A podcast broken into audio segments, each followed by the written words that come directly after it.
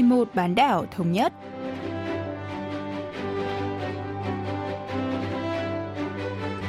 Mỹ Linh xin kính chào quý vị và các bạn. Mời quý vị và các bạn theo dõi chuyên mục Vì một bán đảo thống nhất của Đài Phát thanh Quốc tế Hàn Quốc KBS World Radio.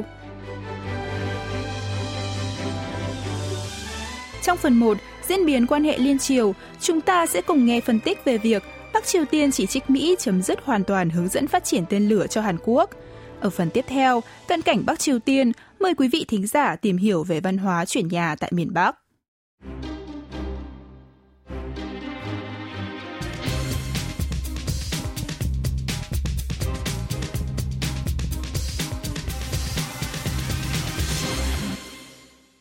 Ngày 31 tháng 5, hãng thông tấn Trung ương Triều Tiên KCNA đã đăng bài viết với tiêu đề tuyên bố chấm dứt hoàn toàn hướng dẫn phát triển tên lửa nhắm vào mục đích gì, nhằm chỉ trích Mỹ dỡ bỏ các hạn chế đối với tên lửa của Hàn Quốc trong hội nghị thượng đỉnh Hàn Mỹ vào 21 tháng 5 vừa qua.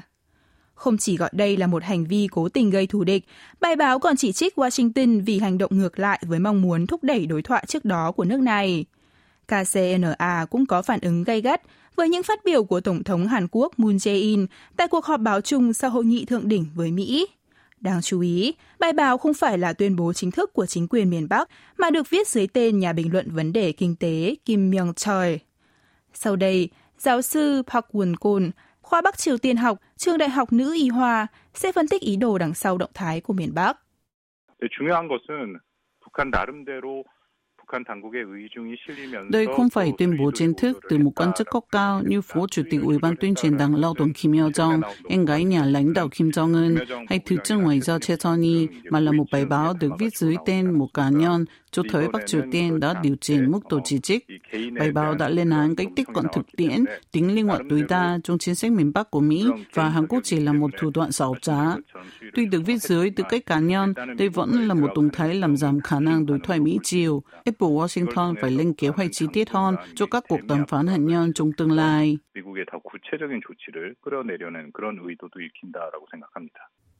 Hàn Quốc và Mỹ đã đạt nhiều thỏa thuận khác nhau tại hội nghị thượng đỉnh vừa qua, nhưng Bắc Triều Tiên là đặc biệt chỉ trích thỏa thuận kết thúc hướng dẫn phát triển tên lửa.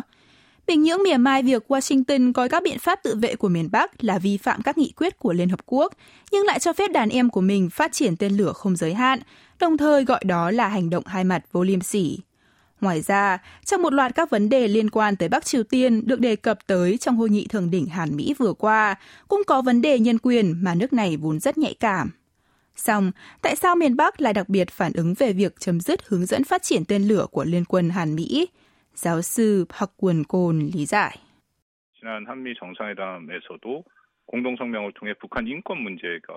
Phân đề nhân quyền của Bắc Triều Tiên cũng được nhắc tới trong tuyên bố chung hàm Mỹ sau hội nghị thượng đỉnh và điều phối viên các vấn đề Ấn Độ Thái Bình Dương tại Hội đồng An ninh Quốc gia Nhà Trắng Carl Campbell gần đây cho biết Mỹ sẽ tiếp tục thực hiện các biện pháp trừng phạt miền Bắc Tuy nhiên, Bình Nhưỡng không đề cập đến vấn đề này mà chỉ lên án thỏa thuận dỡ bỏ các hướng dẫn phát triển tên lửa giữa Washington và Seoul.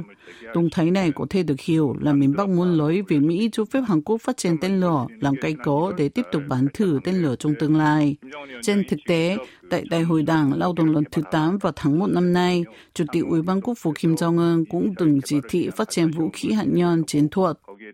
거기에 대해서 그것을 정당화하는 명분으로 활용하려고 하는 의도도 좀 읽힌다라고 생각을 합니다. Hướng dẫn phát triển tên lửa của Liên quân Hàn Mỹ được ký kết lần đầu tiên vào năm 1979, có nội dung hạn chế tầm bắn và trọng lượng đầu đạn tên lửa đạn đạo của Hàn Quốc, tạo điều kiện cho việc chuyển giao công nghệ tên lửa đạn đạo từ Mỹ sang Hàn Quốc và xoa dịu lo ngại về một cuộc chạy đua vũ trang ở Đông Bắc Á. Trước các mối đe dọa từ miền Bắc, các hướng dẫn sau đó đã được sửa đổi 4 lần, nâng tầm bắn lên tối đa 800 km và dỡ bỏ hoàn toàn hạn chế về trọng lượng đầu đạn. Theo thỏa thuận trong hội nghị thượng đỉnh Hàn Mỹ vào tháng 5 vừa qua, giờ đây Seoul đã khôi phục lại chủ quyền tên lửa sau 42 năm. Tại cuộc họp báo chung sau sự kiện, Tổng thống Moon Jae-in vui mừng thông báo, việc chấm dứt các hướng dẫn về tên lửa là một trong những thành tựu đáng chú ý nhất của hội nghị lần này. Hàn Quốc hiện có thể độc lập phát triển tên lửa đạn đạo tầm trung với tầm bắn hơn 1.000 km và đưa toàn bộ Đông Bắc Á, trong đó có Trung Quốc và Nhật Bản vào tầm bắn. Trong bối cảnh Bắc Triều Tiên đang phát triển tên lửa đạn đạo xuyên lục địa ICBM, việc xóa bỏ các hạn chế đã tồn tại hàng thập kỷ đối với tên lửa sẽ giúp cải thiện khả năng quân sự của Hàn Quốc. Thêm vào đó, Seoul sẽ có thể phát triển tên lửa mang vệ tinh và các phương tiện bay không người lái có tải trọng không giới hạn, đem đến những đột phá trong công nghệ phát triển không gian. Ông Park Won-kon phân tích. 실내로 우리가 이 한후에 현무 4 탄도미사일을 개발을 했는데 Tên lửa đạn đạo Hyunmoo 4 của Hàn Quốc có tầm bắn 800 km và trọng lượng đầu đạn 2 tấn, gấp 4 lần trọng tải của tên lửa đạn đạo thông thường. Nếu mang đầu đạn có trọng lượng trung bình, Hyunmoo 4 có thể bay xa hơn 2.000 km.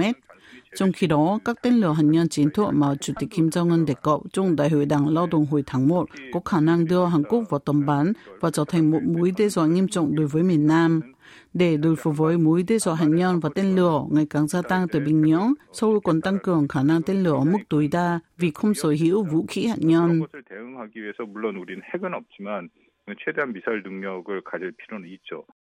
Một số nhà phân tích tin rằng cả Hàn Quốc và Mỹ đều đạt được lợi ích với thỏa thuận chấm dứt hướng dẫn phát triển tên lửa, vì qua đó Mỹ có thể xây dựng mạng lưới tên lửa ở Đông Á để kiểm soát Trung Quốc, còn Hàn Quốc cũng có thể củng cố khả năng tự vệ.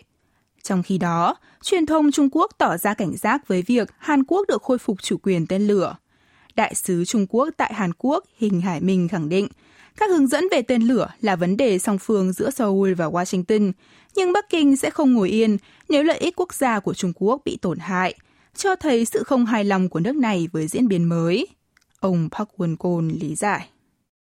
17년에 미사일 협정 개정 800km로 했을 때 이미 các hạn chế được dỡ bỏ khiến tầm bay của tên lửa Hàn Quốc có thể vượt ra khỏi bán đảo Hàn Quốc, mở ra khả năng kiểm chế các nước láng giềng, trong đó có Trung Quốc.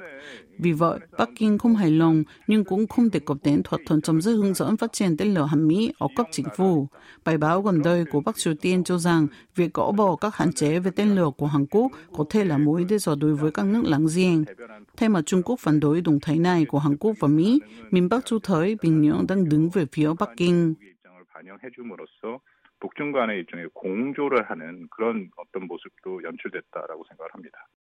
Sự chú ý đang tập trung vào việc thái độ lần này của Bắc Triều Tiên sẽ có ảnh hưởng như thế nào đến các cuộc đối thoại Mỹ-Triều trong tương lai. Tuy để ngỏ khả năng đàm phán với Mỹ, Bình Nhưỡng vẫn chưa hoàn toàn hài lòng với các động thái của Washington. Vì vậy, các nhà phân tích dự đoán Bắc Triều Tiên sẽ tiếp tục theo dõi tình hình thay vì lập tức ngồi vào bàn đối thoại. Giáo sư Park giải thích.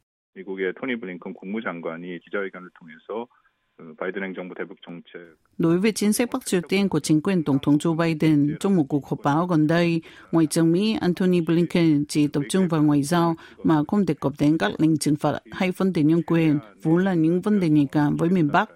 Tuy nhiên, bài báo mới đây của Bình Nhưỡng đã chỉ trích tính linh hoạt tối đa trong chính sách về miền Bắc mà Washington nhấn mạnh với mục đích quân sự là phát triển vũ khí hạt nhân chiến thuật và trong bối cảnh đại dịch COVID-19 gây ảnh hưởng kinh tế nghiêm trọng tại Bắc Triều Tiên, ít nhất là đến cuối năm sau, khả năng cao miền Bắc sẽ cố gắng trì hoãn đàm phán với Mỹ để củng cố nội bộ. 북한이 버틸 수 있다면 내부적으로 버틸 수 있다면 좀 더 시간을 끄는 것이 그들에겐 좀 유리하지 않을까 저는 그렇게 판단합니다.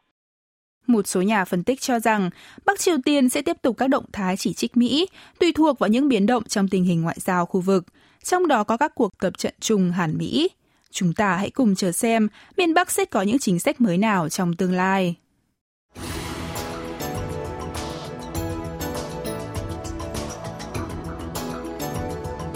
Ở Bắc Triều Tiên trước thời kỳ khó khăn kinh tế những năm 1990, đa số người dân sống tại một chỗ ở nhất định từ lúc sinh ra cho đến lúc qua đời và hiếm khi nào chuyển nhà. Trong khi đó, theo một khảo sát về điều kiện cư trú năm 2019, trung bình người dân Hàn Quốc cư trú tại một nơi cố định trong vòng 7,7 năm, đồng nghĩa với việc họ chuyển nhà bình quân 7 hoặc 8 năm một lần. Chính quyền Bắc Triều Tiên hiện đang tích cực thúc đẩy các dự án xây dựng nhà ở. Báo Lao động, cơ quan ngôn luận của Đảng Lao động miền Bắc gần đây đưa tin, hàng trăm ngôi nhà đã được hoàn thành ở tỉnh Bắc Pyongan. Hôm nay, chúng ta sẽ tìm hiểu thêm về việc chuyển nhà ở Bắc Triều Tiên cùng nhà nghiên cứu cấp cao Kim Yong-hee đến từ Trung tâm Kinh tế mới bán đảo Hàn Quốc thuộc Ngân hàng Phát triển Hàn Quốc. Trước tiên là chia sẻ của bà Kim về việc người dân miền Bắc được sở hữu nhà riêng bằng cách nào.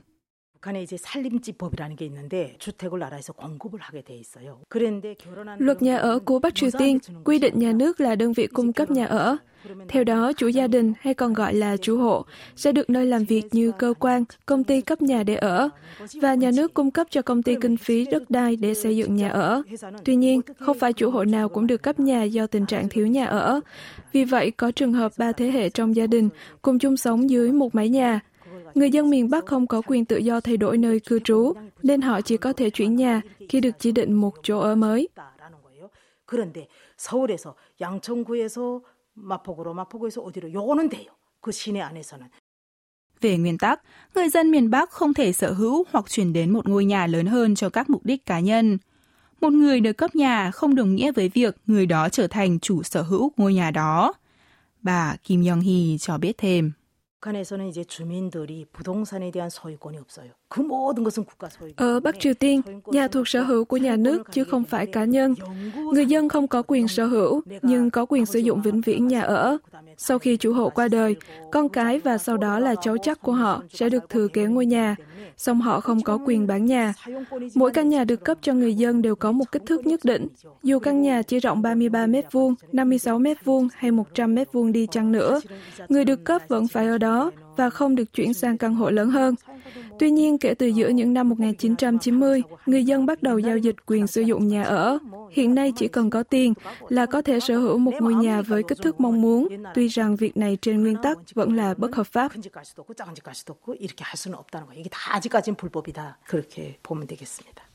Các căn hộ chung cư là nơi ở ưa thích của người dân Hàn Quốc vì thuận tiện và không bị tụt giá. Vậy người dân Bắc Triều Tiên thích những kiểu nhà như thế nào? Nhà nghiên cứu Kim Young Hee giải thích.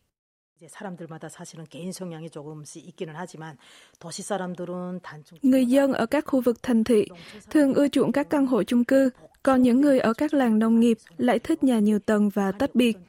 Các căn hộ cao tầng ở Bình Nhưỡng có thiết kế nội thất sang trọng, nhưng những ngôi nhà ở nông thôn thì không được như vậy. Khác với quan điểm căn hộ ở tầng càng cao càng tốt tại Hàn Quốc, người dân miền Bắc lại tin rằng tầng càng thấp càng tốt. Tuy nhiên, tầng 1 cũng không được ưa thích vì nguy cơ trộm cắp và nhà ở các tầng cao cũng bị né tránh vì phải đi thang bộ nếu cúp điện. Căn hộ tầng 2 hoặc 3 được coi là lý tưởng. Cơ quan chức năng có quyền quyết định người dân sẽ được ở tầng nào. Vì vậy, các tầng thấp thường được cấp cho những người hối lộ trước. Sau khi được cấp căn hộ, người dân sẽ được nhận giấy chứng nhận quyền sử dụng và chuyển vào ở. 그 다음엔 그걸 가지고 입주를 하고 이런 절차로 되어 있습니다. Ở Hàn Quốc, người dân thường tìm nhà thông qua các văn phòng bất động sản và ký hợp đồng trước khi chuyển đến nhà mới. Người dân miền Nam khi cần chuyển nhà thường liên hệ các công ty chuyển nhà với nhiều dịch vụ đa dạng, như chỉ chuyển đồ hay chọn gói, từ đóng gói vận chuyển đồ đạc đến sắp xếp đồ đạc tại nhà mới. Bà Kim Young Hee cho biết thêm về dịch vụ chuyển nhà ở Bắc Triều Tiên. 내가 승진을 하거나 이래서 어디에 이동이 될때 cho đến những năm 1980, người dân Bắc Triều Tiên ít khi chuyển nhà. Khi một người chuyển đến nơi khác vì một số lý do như thăng chức, hàng xóm sẽ giúp vận chuyển đồ đạc và công ty của người đó sẽ cử xe đến, đưa đồ đạc đến nơi ở mới. Sau thời kỳ khó khăn kinh tế vào giữa những năm 1990, người dân bắt đầu thu phí khi chuyển đồ cho người khác. Đây cũng là thời điểm lĩnh vực này được thị trường hóa. Cùng với đó là một thị trường lao động mới với những người làm nghề bốc xếp được ra đời.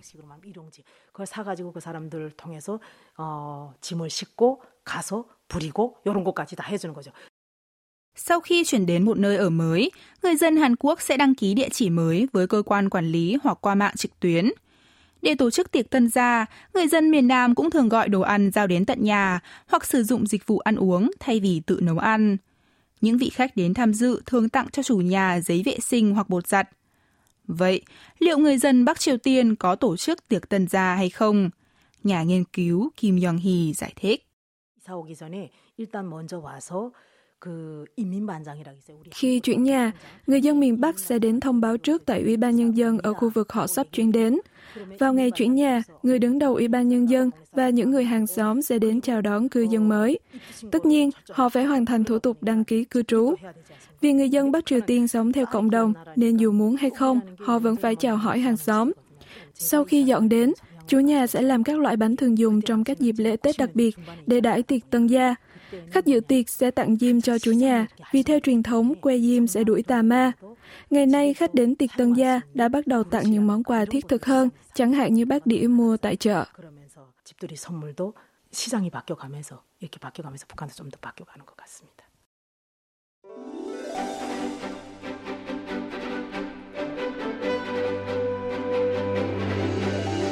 Quý vị và các bạn vừa lắng nghe chuyên mục Vì một bán đảo thống nhất của Đài Phát thanh Quốc tế Hàn Quốc KBS World Radio. Cảm ơn quý vị và các bạn đã quan tâm theo dõi. Xin kính chào tạm biệt và hẹn gặp lại trong chuyên mục tuần sau.